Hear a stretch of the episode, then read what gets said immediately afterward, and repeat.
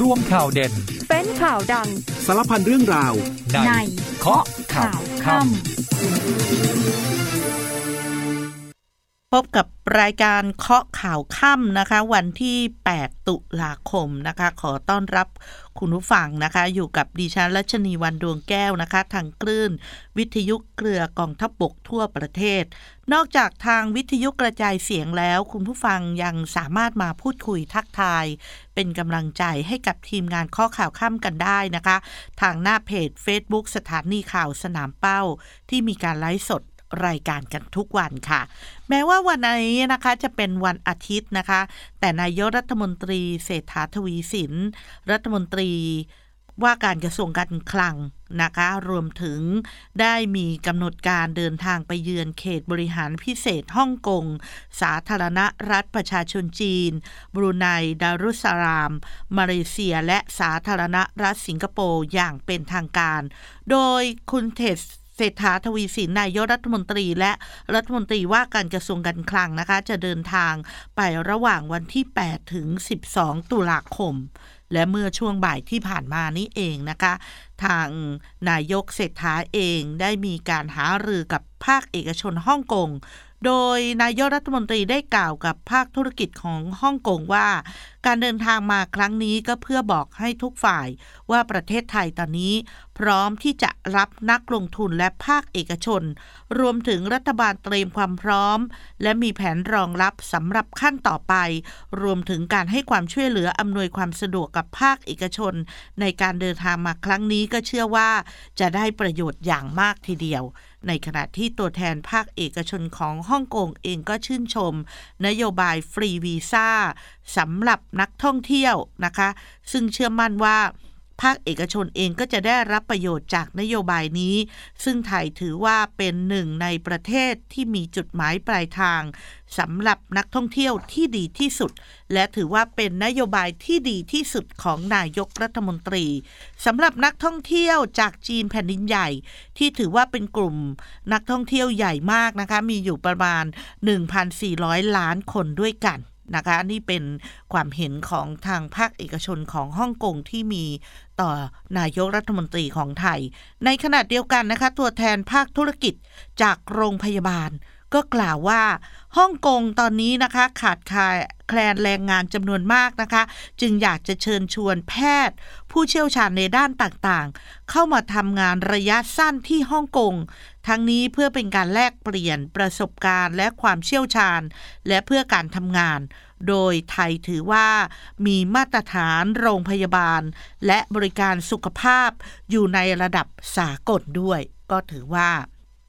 เป็นสัญญาณที่ดีนะคะที่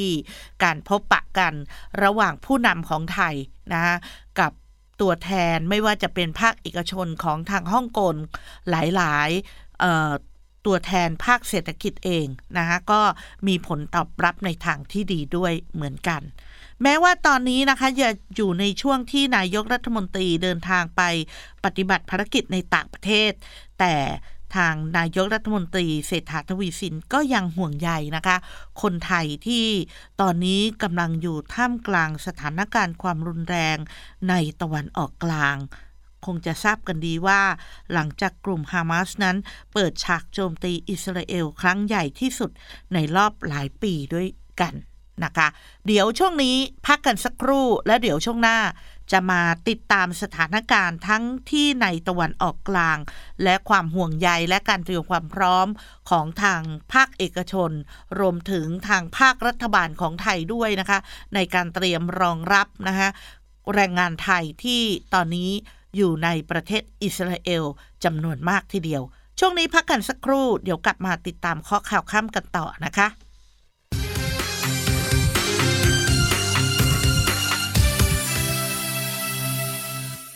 กลับมาติดตามรายการข้อข่าวข้ามกันต่อนะคะ สถานการณ์รุนแรงในตะวันออกกลางที่ประเทศอิสราเอล หลังจากที่กลุ่มฮามาสเปิดฉากโจมตี ครั้งใหญ่ที่สุดในรอบหลายปี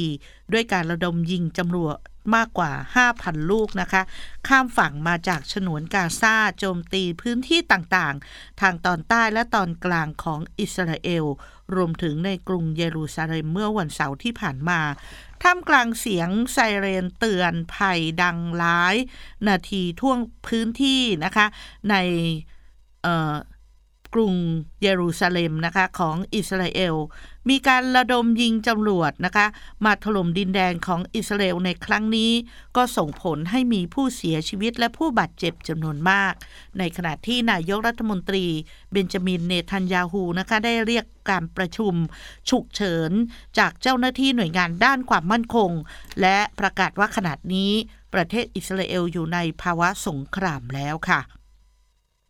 ขณะที่ในฉนวนกาซานะคะผู้คนต่างก็รีบซื้อสเสบียงกักตุนกันไว้ เพื่อเตรียมพร้อมและรับมือสถานการณ์ความรุนแรง ที่อาจจะเกิดขึ้นต่อเนื่องกันหลายวัน และชาวอิสราเอลบางคนก็อพยพออกจากบ้านเรือน ที่ตั้งอยู่ในพื้นที่เสี่ยงที่มีการประทะกันระหว่างคู่ขัดแย้งทั้งสองฝ่าย ทางด้าน กลุ่มฮามาสเองก็ประกาศเริ่มปฏิบัติการโจมตีดินแดนของอิสราเอล ออกอากาศทางสื่อของกลุ่มฮามาสนะคะ โดยเรียกร้องให้ชาวปาเลสไตน์ที่อยู่ทั่วทุกขนแห่ง ร่วมกันต่อสู้ เพื่อยุติการยึดครองดินแดนปาเลสไตน์ของอิสราเอลค่ะ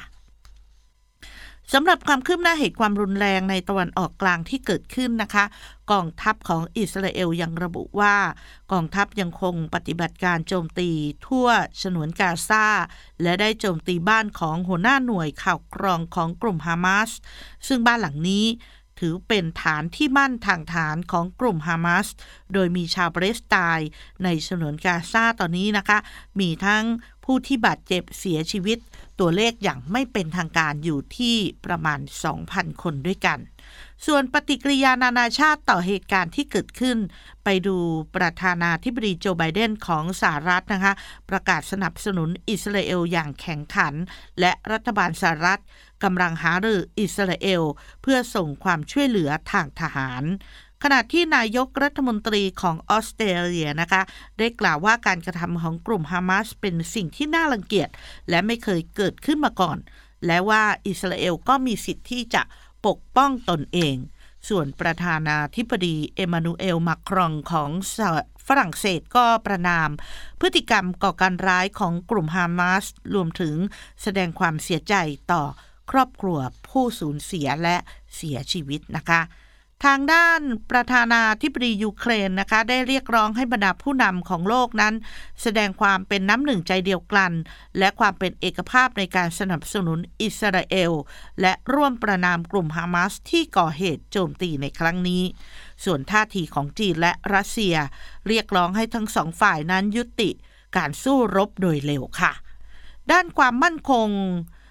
คณะมนตรีความมั่นคงแห่งสหประชาชาติก็มีการจัดประชุมฉุกเฉินนะคะ โดยประนามการโจมตีของกลุ่มฮามาส และเรียกร้องให้ยกระดับความพยายามทางการทูต เพื่อป้องกันความขัดแย้งในวงกว้าง พร้อมเรียกร้องให้ทุกฝ่าย ยับยั้งชั่งใจ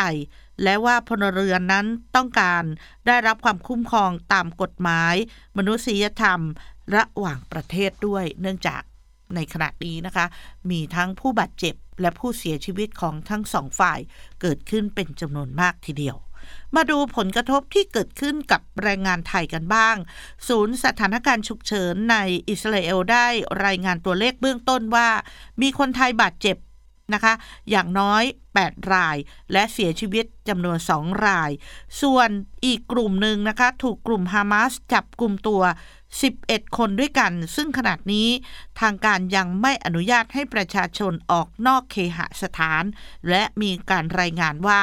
สถานเอกอัครราชทูตไทยในกรุงเทลวีฟนะคะ ได้แจ้งให้คนไทยในอิสราเอลนั้น ลงชื่อแสดงความประสงค์ ขอขึ้นเครื่องเพื่ออพยพเดินทางกลับประเทศไทยแล้วนะคะ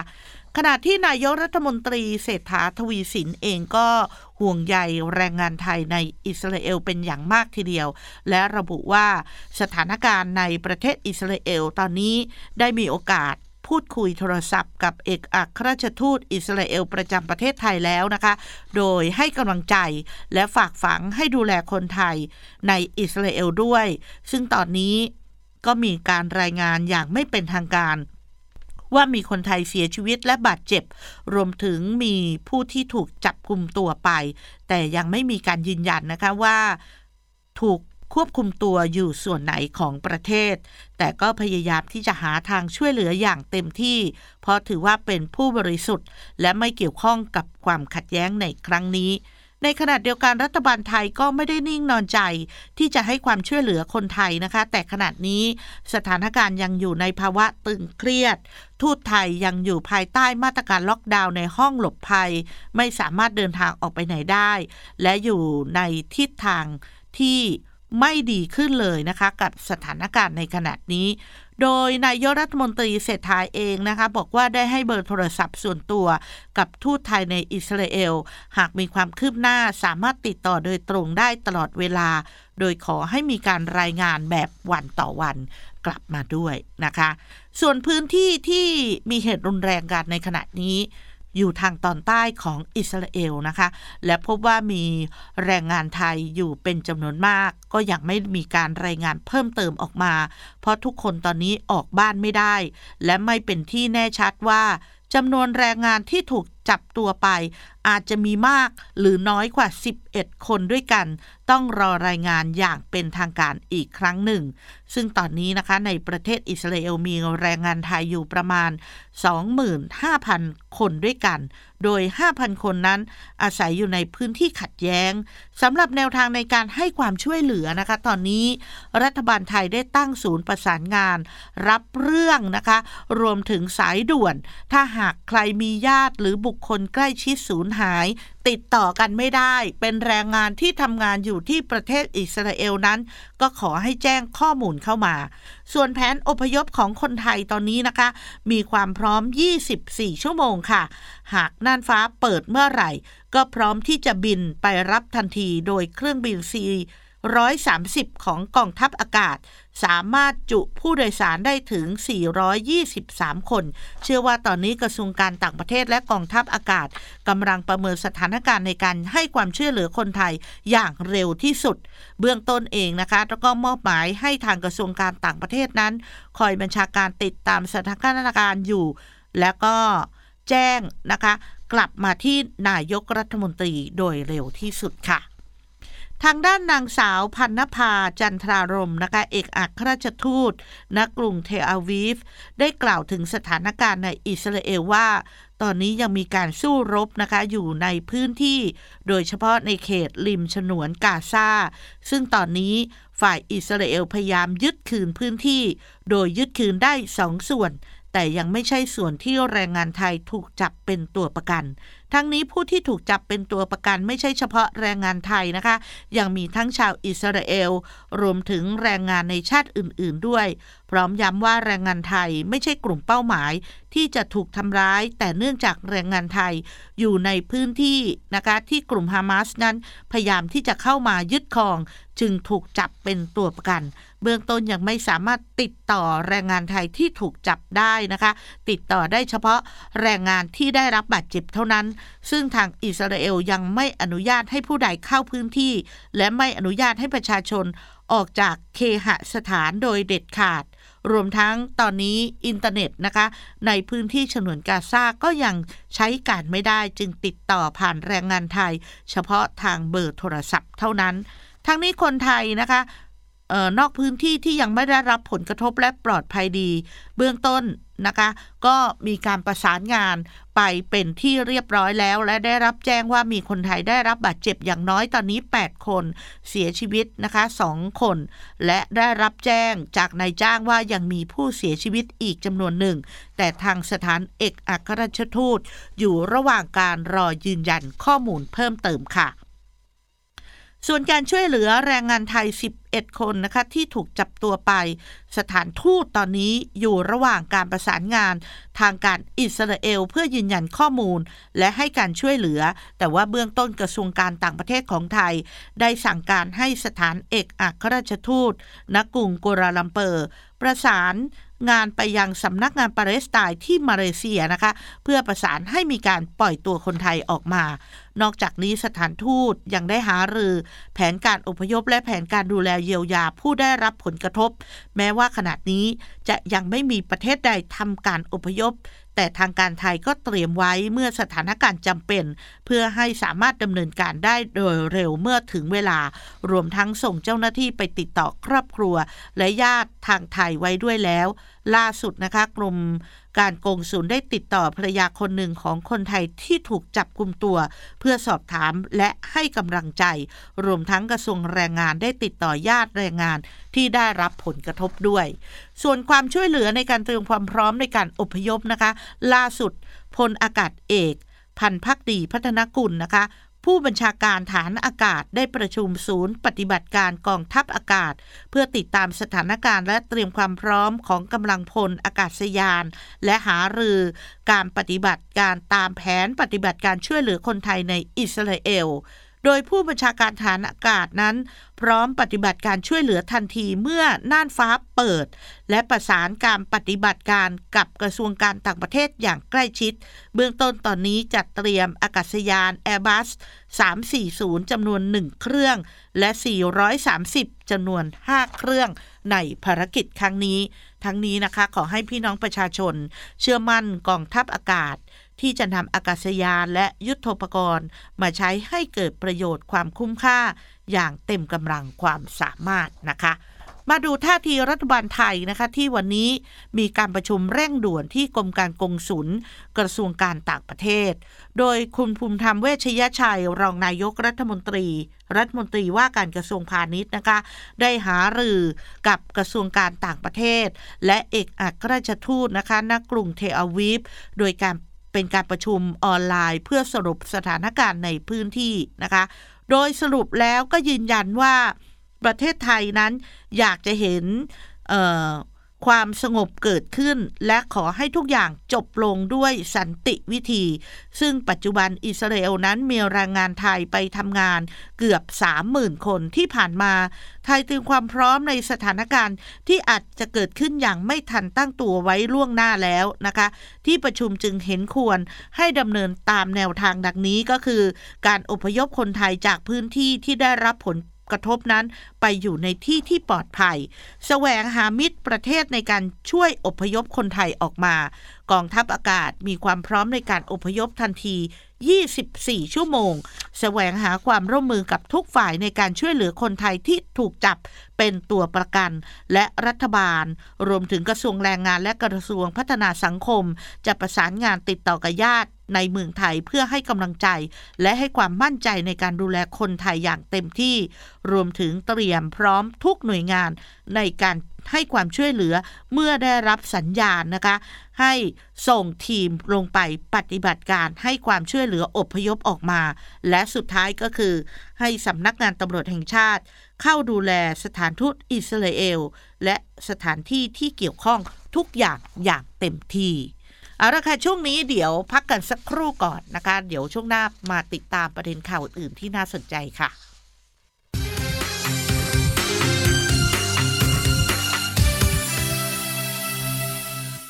มาติดตามข้อข่าวค่ำในช่วงสุดท้ายกันนะคะ วันนี้ทางเจ้าหน้าที่ตำรวจพบศพอดีตเอกอัครราชทูต กรุงโคเปนเฮเกน ประเทศเดนมาร์กเสียชีวิตภายในห้องน้ำนะคะ ในบ้านพักของตนเองโดยมีกล่องกระดาษปิดทับร่าง อยู่ในบ้านหรูภายในหมู่บ้านแห่งหนึ่งนะคะ แขวงจอมพลเขตจตุจักร กรุงเทพมหานคร เจ้าหน้าที่ตำรวจสอนอสุทธิสาร เปิดเผยว่าเจ้าหน้าที่นั้นได้ตรวจสอบบ้านหลังที่เกิดเหตุ ทั้งที่จุดพบศพและบริเวณรอบบ้าน สภาพศพนั้นมีบาดแผลถูกแทงสามแผลบริเวณหน้าอก จากนั้นตรวจสอบพบมีดสองเล่มสภาพเปื้อนเลือด สอบถามจากญาติผู้เสียชีวิตนะคะบอกว่า อดีตเอกอัครราชทูตนี้นะคะ ไม่สามารถติดต่อมาได้ 11 วันแล้ว และปกติผู้ตายจะพักอาศัยอยู่คนเดียว ซึ่งเดิมนั้น พักอยู่ที่คอนโดมิเนียมเพิ่งย้ายเข้ามาอยู่บ้านหลังนี้นะคะ เมื่อวันที่ 9 กันยายน หลังจากปรับปรุงซ่อมแซมบ้านเสร็จนะคะตำรวจสอนอสุทธิสารเองก็ควบคุมตัวนะคะ ผู้ต้องสงสัยค่ะ เป็นเยาวชนอายุ 17 ปี และพบว่ายังมีเยาวชนอายุ 15 ปีนะคะและผู้ปกครองเดินทางมาให้ปากคำด้วยนะคะ จึงมีการแยกสอบนะคะ รวมถึงเเบื้องต้นเองยังไม่ได้มีการเปิดเผยข้อมูลใด ๆ ออกมา และตอนนี้เจ้าหน้าที่ตำรวจกำลังตรวจสอบจากกล้องวงจรปิดด้วยนะคะ มาติดตามผลกระทบจากเยาวชนวัย 14 ปีนะที่ก่อเหตุ ยิงที่ห้างสยามพารากอนกันบ้างนะคะ เมื่อบ่ายที่ผ่านมามีพิธีชาปนกิจศพของน้องตะวันหญิงสาวชาวเมียนมาที่เสียชีวิตนะคะบรรยากาศเป็นไปด้วยความเศร้าส้อยค่ะ โดยแม่ของน้องตะวันนะ ก็ได้มีอาการเศร้าส้อยนะคะ แล้วก็ยืนมองบุตรสาวเพียงคนเดียวเป็นครั้งสุดท้าย ก่อนที่จะเคลื่อนศพนะคะ ไปที่เมน ในขณะเดียวกันนะครับ พันตำรวจเอกทวีสอดส่อง รัฐมนตรีว่าการกระทรวงยุติธรรม ซึ่งมาเป็นประธานในพิธี ก็ได้กล่าวให้ความช่วยเหลือครอบครัวตามกฎหมาย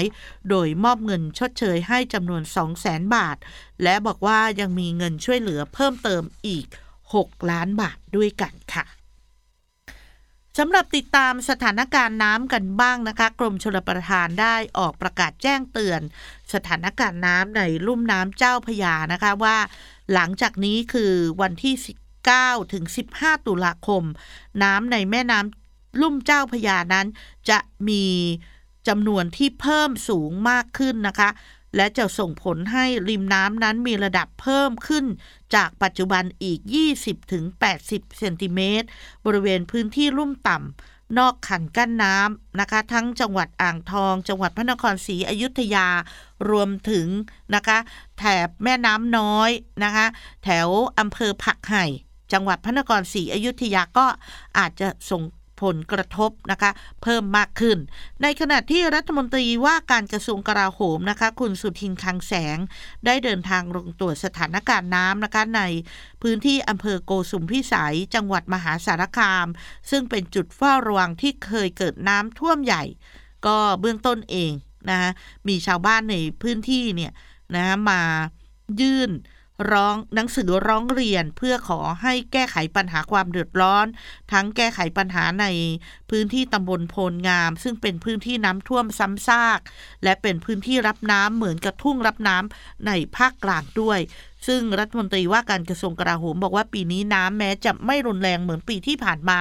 แต่ก็ให้นโยบายให้ทหารนั้นเฝ้าระวังนะคะเพราะว่าทหารมีกำลังพลนะคะมี เครื่องมือในการช่วยแก้ไขปัญหาเฉพาะหน้านะคะ แล้วก็ให้ทหารนั้นพร้อมเต็มที่ในการช่วยเหลือดูแลพี่น้องประชาชนด้วยนะคะ ปิดท้ายกันที่หมอกควันที่เบตงจังหวัดยะลาค่ะ ตอนนี้นะคะ แม้ว่า